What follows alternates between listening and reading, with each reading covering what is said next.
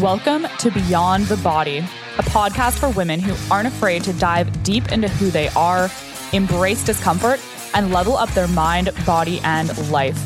I'm your host, Christina Slater. If you've ever struggled with body image, self worth, or knowing how to take your fitness to the next level, you have come to the right place. We go deeper than just the latest fad diet or trending workout to provide you with the mindset tools to transform your body upgrade your mind, and reclaim your life. Let's get into it. Welcome back to Beyond the Body. I'm your host, Christina Slater, and today we are going to be talking about one of my favorite things ever, and that is leg day. So, I'm going to be giving you guys some tips to optimize your leg day training. And if you're someone who has ever walked out of the gym on leg day feeling like you could have given more, or honestly, just even been able to properly walk out of the gym on leg day, that, my friend, is about to end. Assuming that you implement these tips I am about to provide. So, if you do know me, you will know I am obsessed with legs. I am obsessed with thick thighs, with quads, with hamstrings, with fully developed round glutes. I love it. Um, love working on my legs. I've been able to basically bring my legs from complete twigs back from maybe like 2014, 15 to being very solidly developed today. Working with my clients for leg development is one of my favorite things to do. So let's get into it. Now, one of the key and core principles for hypertrophy in general, which essentially just means muscle growth, is stability. Okay. So, again, you can apply this across the board, any exercise, no matter what we're talking about. You need to be stable in order to fully lengthen and shorten your muscles and in order to take them through the proper ranges of motion. And that's what we need to be doing to build and develop our musculature. So before you begin any exercise, you're going to want to ask yourself, do I have a stable base? Okay. So especially a stable core and stable footing. So you always want to have a braced and or engaged core. That doesn't mean sucking in your stomach. It means stabilizing. Same thing with your footing. We want to make sure that your feet are locked down in place, especially for leg exercises. But again, that's going to apply across the board no matter what you are doing. Even if you're doing an exercise where you're like laying back on a bench, you want to make sure you are stable and secured against that bench. If you're not, you're not going to be able to optimally challenge your muscles through a proper range of motion. So let's start by talking a little bit about your hamstrings. Okay. So your hamstrings are the muscles that are on the backs of your legs. So there is three of them and they run basically from the base of your pelvis to your knees. Now, hamstrings are generally a more challenging muscle for people to build than something like your quadriceps, which are the muscles on the front of your legs. And you've probably heard the term quad dominance before. And basically, what that means is just most people have an easier time engaging, feeling, and building their quads than the muscles on the posterior side, like your hamstrings and your glutes. So, if you do have very developed hamstring muscles, it's kind of a sign in the fitness industry that you know how to train properly because it's very challenging to, I guess you could say, accidentally build your hamstring muscles if you don't really know what you're doing. When it comes to hamstring training, it's important to note that your hamstrings cross two joints. Okay. So they cross your hips and your knees. Now, why is that important? Because the number one hamstring exercise is your RDL, Romanian deadlift. And this is a pretty common exercise. You'll see it being done at the gym very frequently. The easiest way to explain this exercise, maybe for someone who isn't explicitly clear on what it is, is when you are standing, you're holding either dumbbells or a barbell, you're hinging over at your hips, lowering that weight down and standing back up. Okay. So I want to talk about some common mistakes with that exercise and what you can do to remove those mistakes. So, of course, there are many different ways to perform exercises, and that's going to depend a lot on your body structure and on your goals. But for the sake of what we're talking about right now, um, I'm going to address the biggest mistake if your main goal with the RDL is to target your hamstrings, which the majority of the time it is.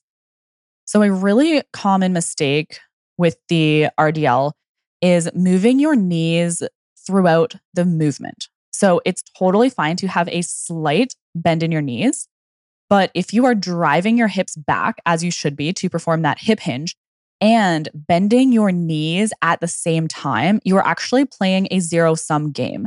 So, as we talked about, your hamstrings cross your hips, they also cross your knees. So, if you are hinging back with your hips and bending your knees at the same time, you're not actually optimally lengthening that muscle. You're not optimally lengthening your hamstrings because you are shortening some on one end and lengthening some on the other end. And so a significant amount of progress is being lost there. Now, in a conventional deadlift, you are going to be bending your knees as you are also going to be hinging at the hips. The difference here is that your conventional deadlift is typically more for strength.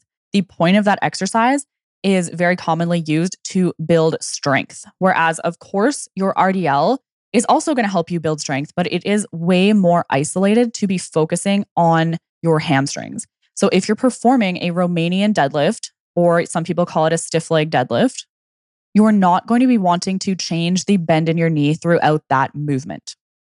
Pelvic stability is also going to be essential. And when you're performing your Romanian deadlift, you want to focus on not necessarily bending down. A lot of people just think they're bending over, but we want to actually be pushing and aiming our hips, so our glutes, back. You want to think about your butt going towards the back wall. And in doing so, your body is naturally going to come down because you're pushing your hips back. Now, the point in which your hips stop is going to be your full range of motion for a typical RDL if you continue to lower your body after your hips have stopped moving back, your lower back is actually going to start doing that work. It's going to take over and it's going to take away the work from your hamstrings and probably more than likely leave you with a sore lower back. And that's one of the really really common mistakes that we see all the time is people dropping their bodies too low that's when their lower back starts to hurt. That's where they completely lose that mind muscle connection to their hamstrings. And all they can think about is, ouch, my back hurts. What am I doing wrong? Now, the next part of this exercise is when you're actually going to drive your hips forward. Okay. So as you're doing that and you're coming up out of the lift, you want to think forward and you want to think down because remember, we talked about stability. So as you're driving your hips slash glutes forward, you actually want to also be driving your feet down into the floor as you stand up straight at the top. And you want to make sure you don't overextend at the top. You do not need to thrust your pelvis forward. You just need to stand up with a straight spine. And speaking of the spine, this one I see really common. So at Cut and Conquer, we are very, very, very particular about form. We get our clients to actually send us in videos so we can review their form and give them feedback. And most of our clients have great form, but a big common mistake is their head not being in line with their spine. Okay. So you always, for every exercise, you want to have your head in line with your spine. So you don't want to be looking up. You don't want to be looking down. You just want to kind of have that neutral head position. Another thing is you're also going to want to keep the dumbbells or the barbell, whatever you're using, close to your legs. If you're holding it a large distance away from yourself, again, that is going to put that strain onto your lower back. So there is a lot going on with your Romanian deadlift, but it is such a great exercise for your hamstring development. So I recommend taking it slow, implement those tips one at a time until it all starts to fall together and it will essentially end up becoming second nature to just perform it properly. The next one I want to talk about is your lying hamstring curl. So if you train at a gym, you'll likely have access to a lying hamstring machine. If you train at home, you can definitely do a lying hamstring curl with a dumbbell between your feet as a variation of that. So, a lot of feedback that I've heard from people who are performing a lying hamstring curl at the gym on a machine is that they feel it in their calves. So, if you are feeling it in your calves and not in your hamstrings, it's likely that the placement of that pad is incorrect for you. Again, a lot of machines at the gym are fantastic, but unfortunately, they're not built for everyone's body. So you really have to make sure you're adjusting that machine properly for you. You're typically going to want to have that pad around your Achilles tendon on the back of your heel. Or I guess I should say like slightly above the back of your heel. Also for the the basic general exercise, you don't want to have your toes pointed. Okay. There is a variation where you can do that, but you basically want to have your ankle flexed up. Now, for the most important part, again, we're bringing it back to stability. So, just like your RDL, stability is going to be a game changer for your lying hamstring curls. So, you want to be driving your thighs, so the front of your leg, down hard into that pad or that bench, literally as hard as you can as you're bending your knees and bringing that machine up. This same concept is going to apply whether you're doing it at home with a dumbbell or even if you're doing like a kneeling hamstring curl at the gym. And now, once you've put that into action, we want to make sure you get a full contraction. Honestly, I would say 90% of typical gym goers never fully contract their hamstrings because it hurts. so, you want to pull that pad up as far as you can to get your hamstrings into the fully shortened position. Now, if we're talking about a seated hamstring curl, it would be more like you're pushing that pad. But again, we want to fully shorten the muscle. We also want to get rid of that jerky motion. You'll see it all the time with both hamstring curl variations where people kind of just fling the weight down and it does that jerking motion at the shortened position. And if you're doing that, you're completely losing a large portion of the gains you could be making with that exercise. So we really want to be in control in control of that eccentric contraction as well. We don't want to throw the pad. We don't want to lose contact with the pad. Now, if you're doing the lying variation again, we want to make sure that our pelvis is not lifting. Again, we talked about the importance of pelvic stability. And if you're lifting and lowering your pelvis throughout that movement, again, it's going to be taking work away from your hamstrings.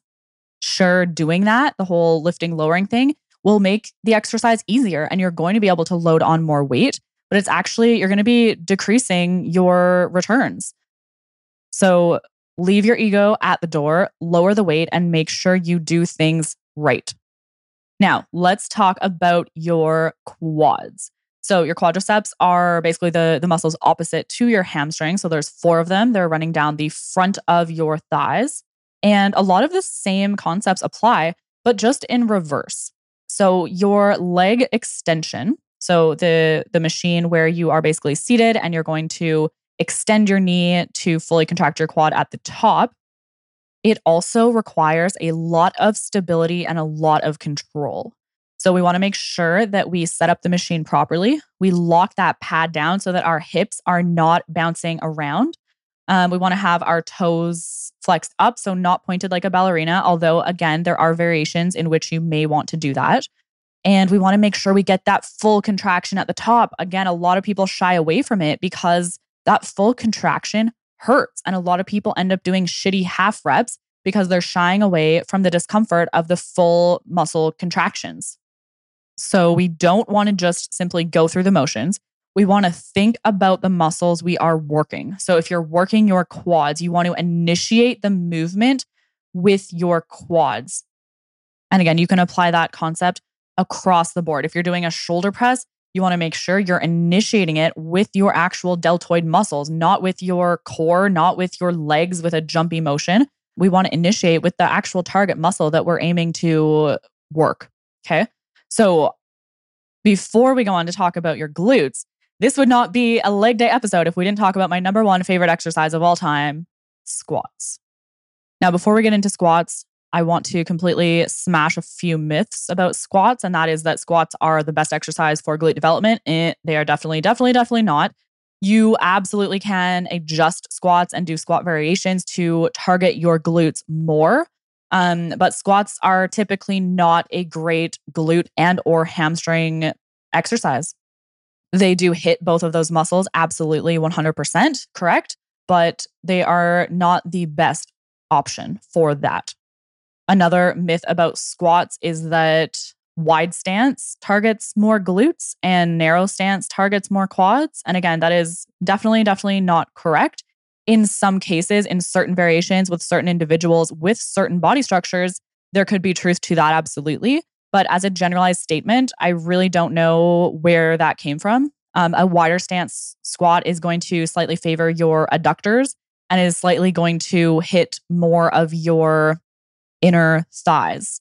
Now, the placement of where you're loading the weight is going to make a bigger difference as to if it hits more quads or more glutes. Same with the actual positioning of your knees and your hips is going to make a lot of a bigger difference on what muscles you're hitting, quads versus glutes, than the width of your stance.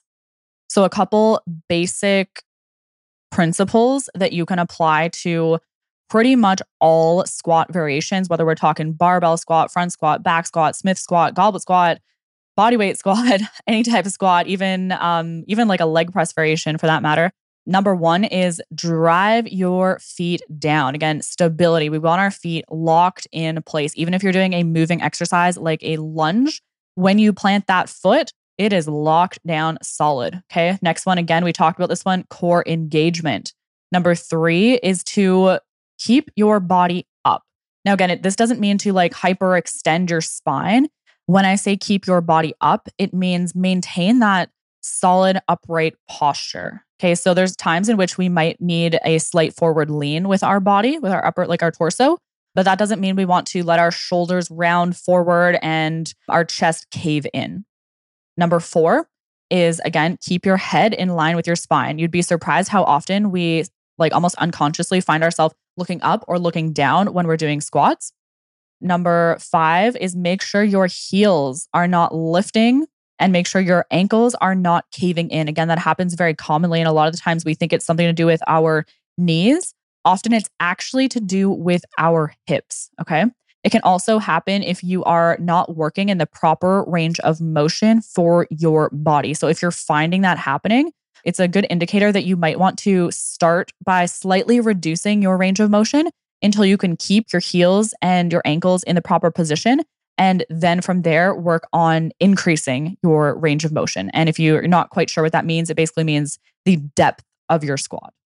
Another really important concept for squats and lunges as well, and leg press, all of those kind of variations, are to ensure that your knees are traveling in line with your toes. Okay. So, as we've discussed a lot with our clients and on this podcast as well, your knees can absolutely go over your toes when you squat. Do they have to? No.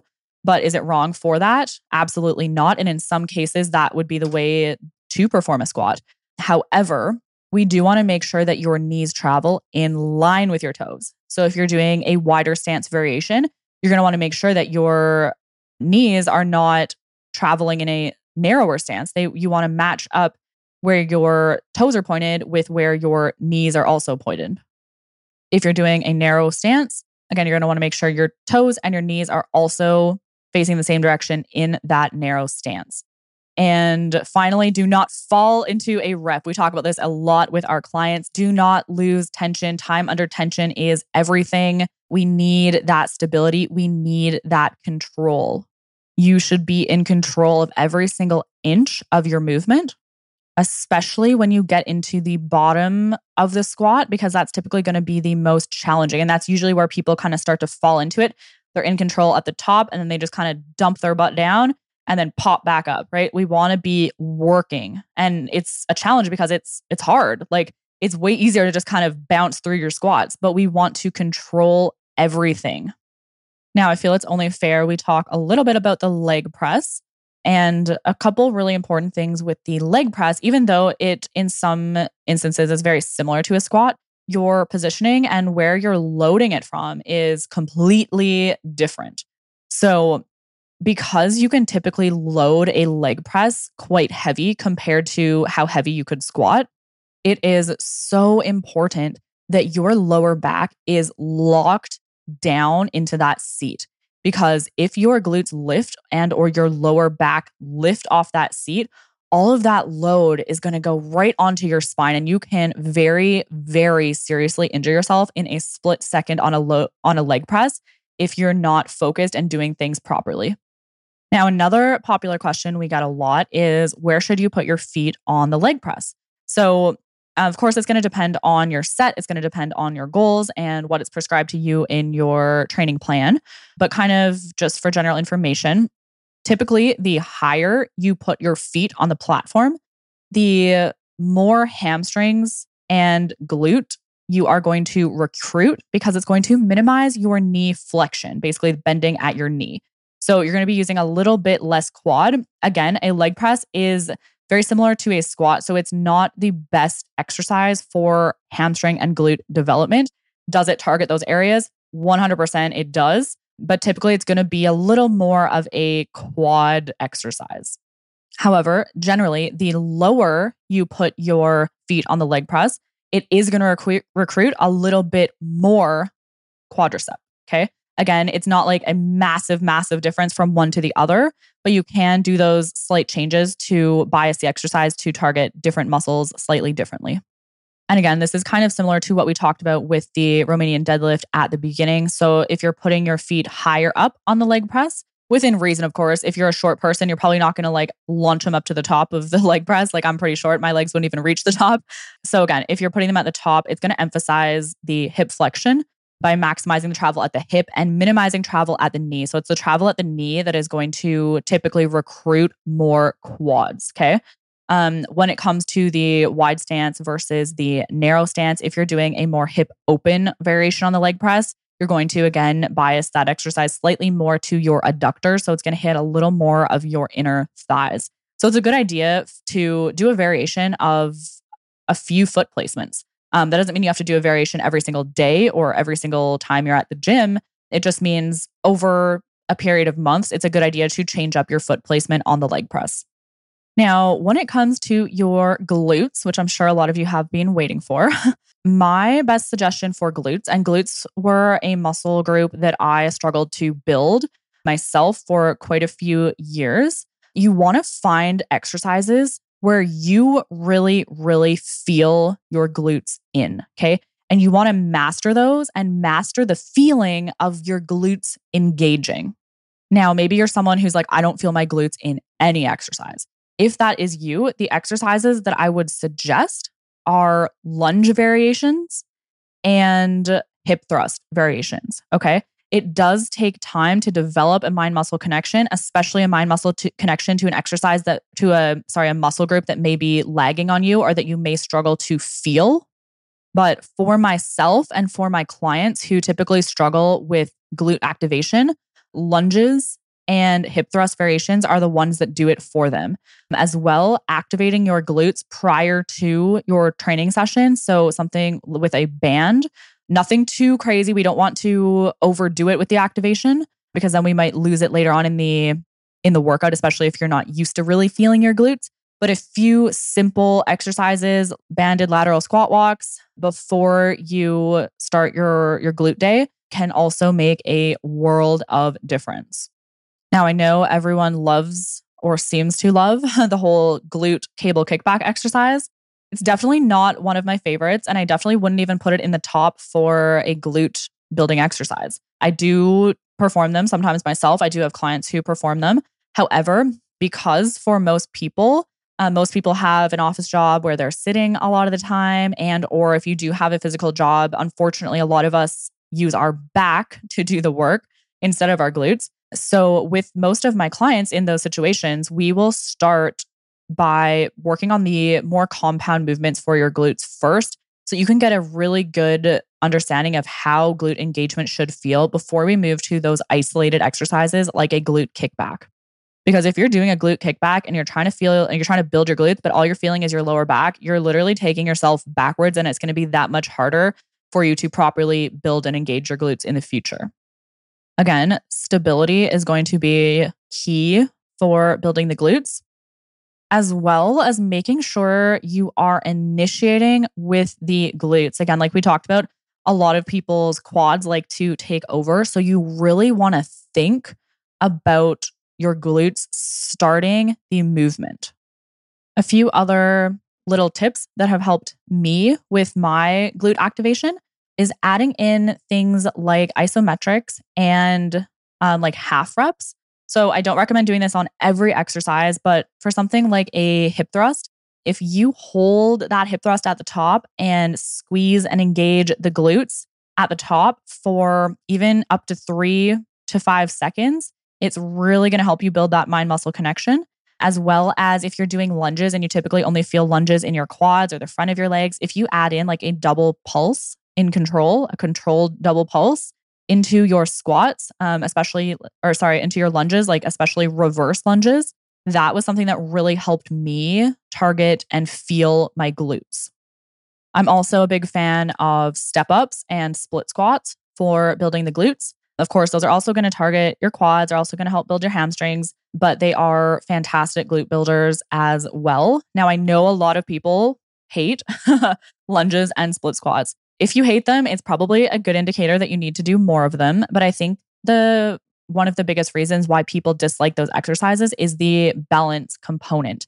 A lot of people feel they don't have good balance, so they completely avoid those exercises if you don't have good balance, it's going to be hard for you to have good stability, right? And stability, as we talked about, is key for building muscle. So, a couple little tips to help you with that stability, especially in exercises like lunges, especially walking lunges, split squats, step ups, is look at the dumbbells when you're holding them. Like, make sure you're holding them in the middle and in the same spot on each side because you'd be surprised how many people I've seen like doing walking lunges completely off balance and they're holding like one dumbbell at the top and one at the bottom. Like, no wonder you're off balance. also, make sure you keep your chest up. Make sure you keep your shoulders down and back with your head in line with your spine. Pick a spot that you can see and focus on that spot. And again, make sure you drive the floor down, push the floor down with your feet implementing all of that will absolutely help you out with your balance. And that even applies like if you're doing a barbell squat, for example, make sure that barbell is centered. I've seen people set up their squat and even if they have a really great squat, like they're in the on the side, they're using the barbell to the side. And if you're like staggered with that barbell, it's actually quite dangerous and you can really seriously hurt yourself, probably your back, if you're not setting up your exercises properly. So that is it. That is all for today's leg day episode. If you guys got some value, if any of these tips stood out, or if you're going to implement any of these tips, definitely let me know. Uh, go ahead and take a screenshot of the episode, share it to your Instagram story. You can tag me at Nifina. Let me know that you are listening, and I hope you guys have the best day ever and the best leg day ever. See you guys in the next episode. Thank you so much for listening to another episode of Beyond the Body. If you're getting value from the podcast, please don't forget to follow, rate, and review. It really goes a long way. And if you're ready to take your mind and body to the next level and you want to work closely with me and my team, head over to my Instagram page at Nifina and tap the link in my bio to fill in a coaching application to see if Cut and Conquer can help you transform your life.